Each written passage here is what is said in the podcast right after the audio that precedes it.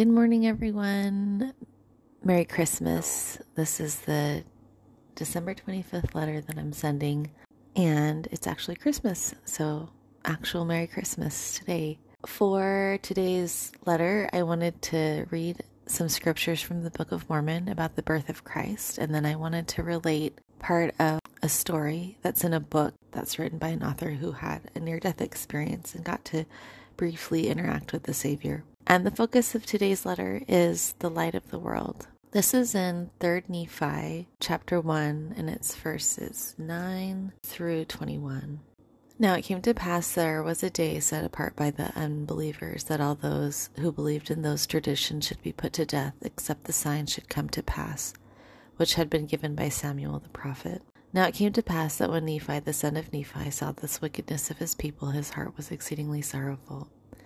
And it came to pass that he went out and bowed himself down upon the earth, and cried mightily to his God on behalf of his people, yea, those who were about to be destroyed because of their faith in the tradition of their fathers. And as a side note, we're not to this point yet, at least in the place that I live, where people are being threatened with violence for believing in the Savior, but I think rhetorically in some ways we are getting to the point where Jesus Christ, to some people, is a, is a ridiculous figure, and that does bring me a lot of sadness. At the same time, it shows that the scriptures are coming to pass. Um, I've seen God the Father being referred to as the wizard in the sky, which is far from what he is, but there is a casualness and a flippant way in, pe- in which people talk about Heavenly Father and Jesus Christ that is really sad to those who know them, and is probably a precursor to things that are to come. So back to the scriptures. And it came to pass that he cried mightily unto the Lord all that day, and behold, the voice of the Lord came unto him, saying, Lift up your head and be of good cheer, for behold, the time is at hand. And on this night shall the sign be given, and on the morrow come I into the world, to show unto the world that I will fulfill all that which I have caused to be spoken by the mouth of my holy prophet. Behold, I come unto my own, to fulfill all things which I have made known unto the children of men from the foundation of the world, and to do the will both of the Father and of the Son, of the Father because of me, and of the Son because of my flesh. And behold, the time is at hand, and this night shall the sign be given. And it came to pass the words that the words which came unto Nephi were fulfilled, according as they had been spoken. For behold, at the going down of the sun there was no darkness, and the people began to be astonished, because there was no darkness when the night came. And there were many who had not believed the words of the prophets, who fell to the earth and became as if they were dead, for they knew that the great plan of destruction which they had laid for those who believed in the words of the prophets had been frustrated, for the sign which had been given was already at hand. And they began to know that the Son of God must shortly appear, yea, and find all the people upon the face of the whole earth, from the east to the west, both in the land north and in the land south, were so exceedingly astonished that they fell to the earth. For they knew that the prophets had testified of these things for many years, and that the sign which had been given was already at hand. They began to fear because of their iniquity and their unbelief. And it came to pass that there was no darkness in all that night, but it was as light as though it was midday. And it came to pass that the sun did rise in the morning, again according to its proper order. And they knew that it was the day that the Lord should be born, because of the sign which had been given.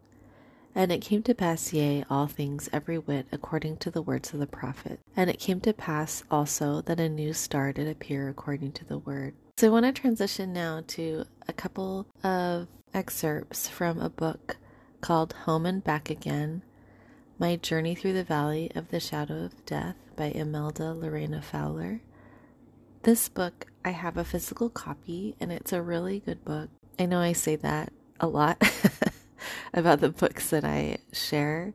This is a book by a woman who was born and raised in the Philippines, um, but emigrated eventually to the United States.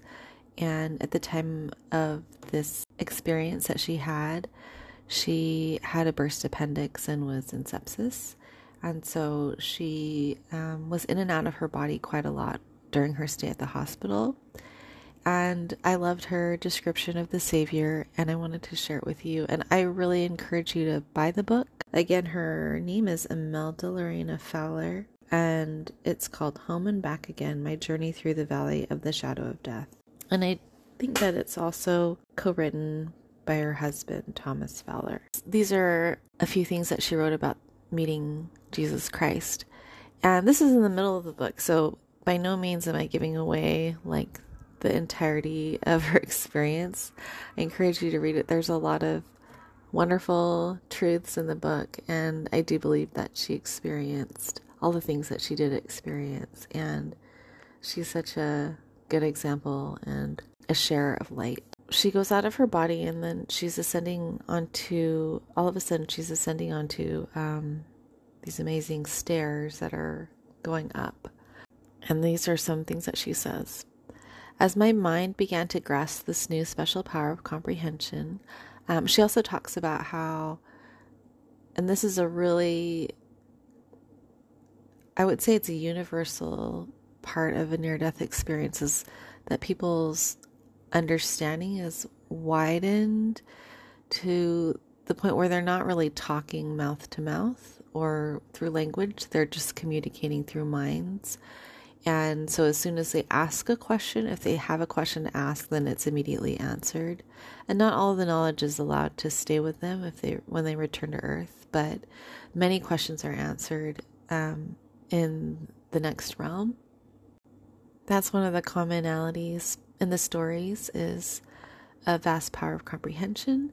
Um, another one that's common is three sixty view, where you can see all around, not with your physical eyes, but with your spiritual eyes, so that you can see behind you and to the sides, not like you would in your physical body. And then she goes on, I looked down, and in front of me was the landing of this stairway I was walking down. Oh, excuse me. I said that the stairway was ascending, but I'm reading right here. There's a magnificent stairway of the most exquisite white, almost like see-through marble with a golden hue. It was leading down directly in front of me. I also noticed that there were many other clouds, if again that's the right word, as I descended down into a beautiful world of which there are no words adequate for description. Peace, joy, happiness, tranquility, serenity, all depict, yet barely touch the feeling, the impressions, and the texture of the spiritual realm. Okay, moving on. It says, there I could see the figure of a man. I immediately could feel his supremacy, for I knew in an indescribable way that his essence filled all eternity. His visage radiated with a brilliant hue of white, golden, and blue light. His appearance was brighter than ten thousand suns. I knew instantly who he was, for he radiated with a luminescence that surpassed anything of earthly origin. Light hardly describes his aura. Pure love is close, but it seems too shallow a verbal description, at least in the context the word love is used today. Yet love and light are the closest words in the English language I can come up with. I could actually feel myself being drawn to him like a child to a loving parent who's been away too long. There I was, standing in front of the Savior of the world, the Christ, the Creator, the Word of life, and the light of the world. It was God himself, and I knew that he is the best friend I have ever had throughout all eternity. I love Imelda Fowler's description of the Savior, because she says love and light are the closest words, but they don't completely encapsulate the experience of being with him, because our earthly perception of love and light are so um, fragmented and removed from the eternal perception of love and light. And yet those words are used throughout the scriptures to describe the Savior of the world. I do believe she was prompted to share this story and to write this book. And I'm so glad I could share it with you. And I um, would love if you got to read her book as well. I know that one day we will be able to embrace the Savior just as she did. And that we'll be able to experience that extreme familiarity that we have with him already, and that we'll be able to understand what a an amazing friend he has been to us in our lives. but not just that, that he is divine and that he's holy, and that through his sacrifice, whatever is dark in our lives can also be turned to what is divine and holy. Again, really grateful for the Savior, grateful for this time that I have to spend thinking about him and recording these letters, and hope you guys have a fantastic Christmas and that your homes are filled with the love of Jesus Christ. And I will talk to you tomorrow. Bye.